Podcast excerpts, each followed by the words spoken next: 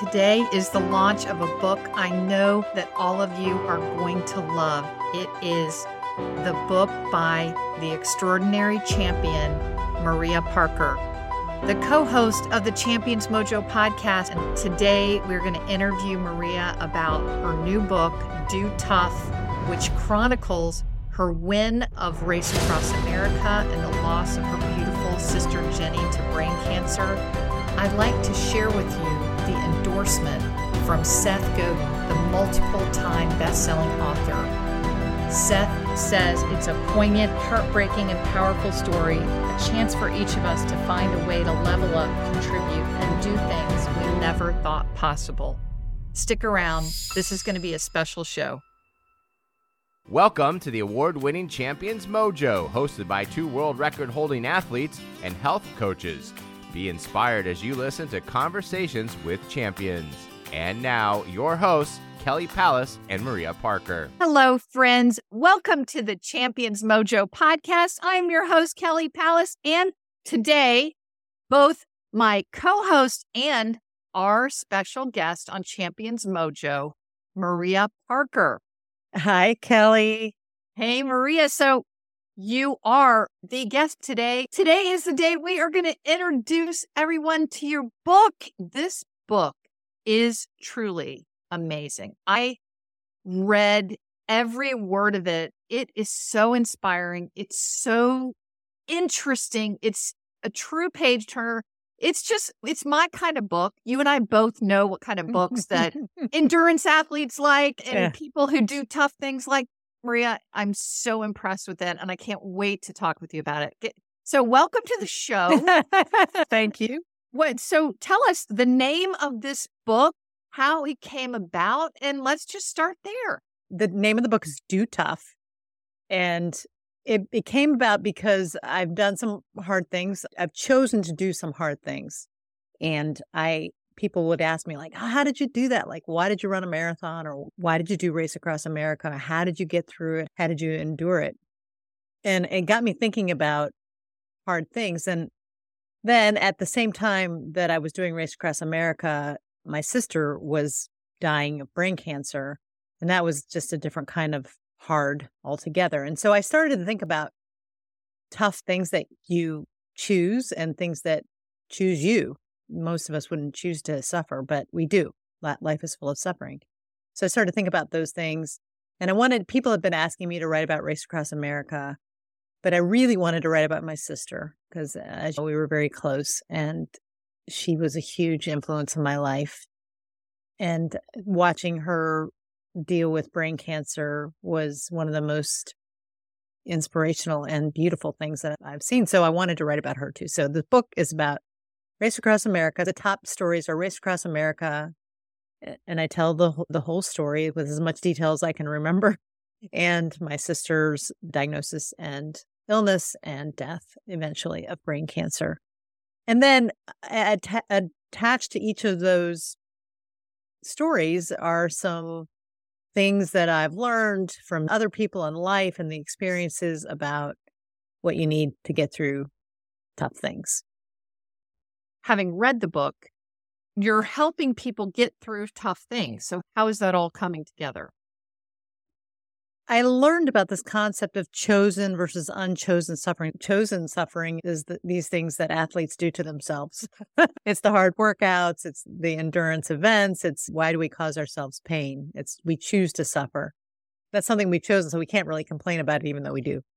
And unchosen suffering is the rest of it, the bad things that happen to you that you can't predict and that you wish wouldn't. It's divorce, it's death, it's illness. It's a, a car accident. It's it's all the ways that life can be hard. And we know we're never going to get through life without some unchosen suffering. And knowing that it's out there, for me, that's just like I, I can sometimes get everything's going really right now, but I, I know I'm waiting for the other shoe to drop. That's not a good attitude either. Enjoy your life as it is. But when you do when that door opens or when you turn that corner and you get the phone call or whatever it is, you have the same tools, especially you as endurance athletes or as athletes, you have, you can use those tools and you can get through that and you're going to be victorious. Do you think you would have done RAAM without Jenny's illness? No way. No, no. way. I knew that it was we'd considered it before. It's in the ultra endurance cycling world, it's one of the biggies. So if you do, I had already been doing 12 and 24 hour races, even 48 hour races, but RAAM is a different animal. And I just didn't want to do something that hard. I didn't want to choose that kind of suffering. But as soon as Jenny was diagnosed, Jim and I looked at each other and said, yeah, we first we did a lot of research on glioblastoma multiforme, which is the kind of brain cancer that Jenny had, very common kind of brain cancer. And it was just so hopeless. So there's just not enough money. Human studies are really expensive and really hard to do. There wasn't a lot of lot being done, not a lot of treatment. So I was really angry about that. And I thought, this is just our, your mom, my mother in law, one of her favorite sayings was if a problem can be solved with money, it's not a problem. And I thought, this is one of those problems. It can be solved with money. We just need to raise millions of dollars and throw a bunch of money at it. And I'd seen that happen in breast cancer. Not that breast cancer isn't serious, but from when I was a little girl to now, breast cancer is a highly treatable cancer. And that's basically because of the billions of dollars in research money that's been raised by people. So my thought was, if this is a problem that can be cured with money, I'm going to raise money. And so that was the motivation behind when Jim brought up RAAM again, was like, yeah, this is a big, this is the biggest platform I have available to me. Nobody cares about somebody who rides their bike for 24 hours. it's not a hugely popular sport. Mm-hmm. I wasn't Instagram famous at all. Nobody really knew who I was, even though I'd set some records and done some pretty tough things on my bike. But RAAM was a little bit bigger stage. So we decided to do it so we can raise money and hopefully find a cure for brain cancer. So what will readers get out of this book? What do you hope that those people that read it will get out of it? I hope that anyone who reads this book will be encouraged. That's that's my biggest desire in life is to encourage people. And so the book is not just about doing hard things, it's about you can do hard things. You can survive hard things and you can be in a huge pit and you can get out of it. It's who I am. I want to encourage people. So I hope that anybody who reads this book ends up with a feeling of hope for the future. Yes, I know I did. And as you and I talk about suffering a lot, I think that's one of the commonalities that we share in our friendship, in this show, in encouraging each other and encouraging others is that we know that life throws us a lot of suffering. Yeah. If somebody's going through something really tough, what would be the piece of advice in the book?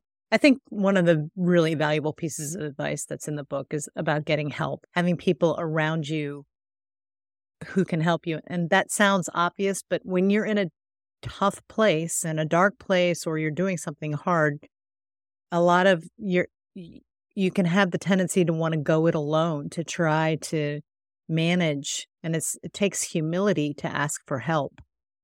And it can be hard. You can feel very vulnerable. Lots of times you don't have to ask for it you just have to accept it. People around you are going to see the situation you're in. They're going to throw you a buoy. Take the buoy. If you need help take it. Don't try to go it alone. And then second to that is sometimes when you're in a dark place you have to look for the good moments, the good, the little glimpses of the cloud parting, the sunshine. You have to really look hard for grace. I'm not going to say it's easy, but even in the most tragic, horrible situations or the most difficult moments, if you look for them, there are moments of grace, there's moments of beauty, there's moments of love and laughter, and hold on to those. Just store them up like little golden guineas mm. because those will get you through in the darkest moments. You can reflect and say, okay, this is bad. I have this person who loves me, or I have this, I had this m- moment. Lots of times when really tragic things happen, there's lots of little miracles happening. And you just have to look for those and remember them and recite them to yourself. And that will help you get through a really tough time. What was one of the main lessons in the process of losing Jenny? The end of Jenny's life was difficult.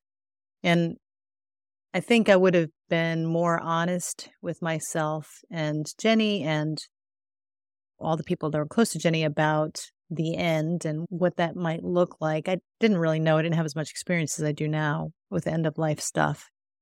But yeah, I would have talked to Jenny more about what she wanted. I think it was really hard when she died. We ended up making the decision to discontinue treatment, even though the doctors will never tell you. this is one of the ways the medical system has really cheated us. Their job is to keep everybody alive and to do it in a way that they've been taught. And so they'll never, you know, it's time to go on hospice. They just won't do it. You have to make that decision, and that's a tough decision. And Jenny wasn't able to make it for herself. And a grave regret I have is that I wasn't able to say to Jenny, at what point do we stop this when she could make that decision? We ended up making the decision for her because she didn't have she didn't have the capacity at the time at the end and that was it was complicated because her brain scans were stable it didn't look like the cancer was growing but yet the clinical picture was just terrible so anyway i regret not being more honest with myself and her and earlier on would this be a conversation that people could have before anyone even gets sick yeah but the thing is Yes, and everybody should have this conversation. This is this is something that we have been talking about a lot in culture lately. That we end of life stuff, but eh, it's hard to know what to do for end of life stuff. So hard to know. Yes. So Maria, in knowing that many of our listeners are athletes, yes, what has been your perspective on endurance sports and their ability to have the positive change yeah, I love what endurance sports have taught me. And one of the things that I think has just applied across my life, I was even thinking about it yesterday. I was weeding this row of raspberries. it was, and uh, it was, I was doing it for fun, but it was just really hard going. And I spent an hour on it and I had maybe done a quarter of the row. And, and I was thinking, I'll just come back out tomorrow and I'll do a little more. And, and I thought, where, where did that mindset came from? That's the tiny steps. I think one of the things that people get discouraged about when they're trying to get through something hard or they're choosing something hard to get through is that they just, they can't, they look at the end and they think, oh, I'll never get there.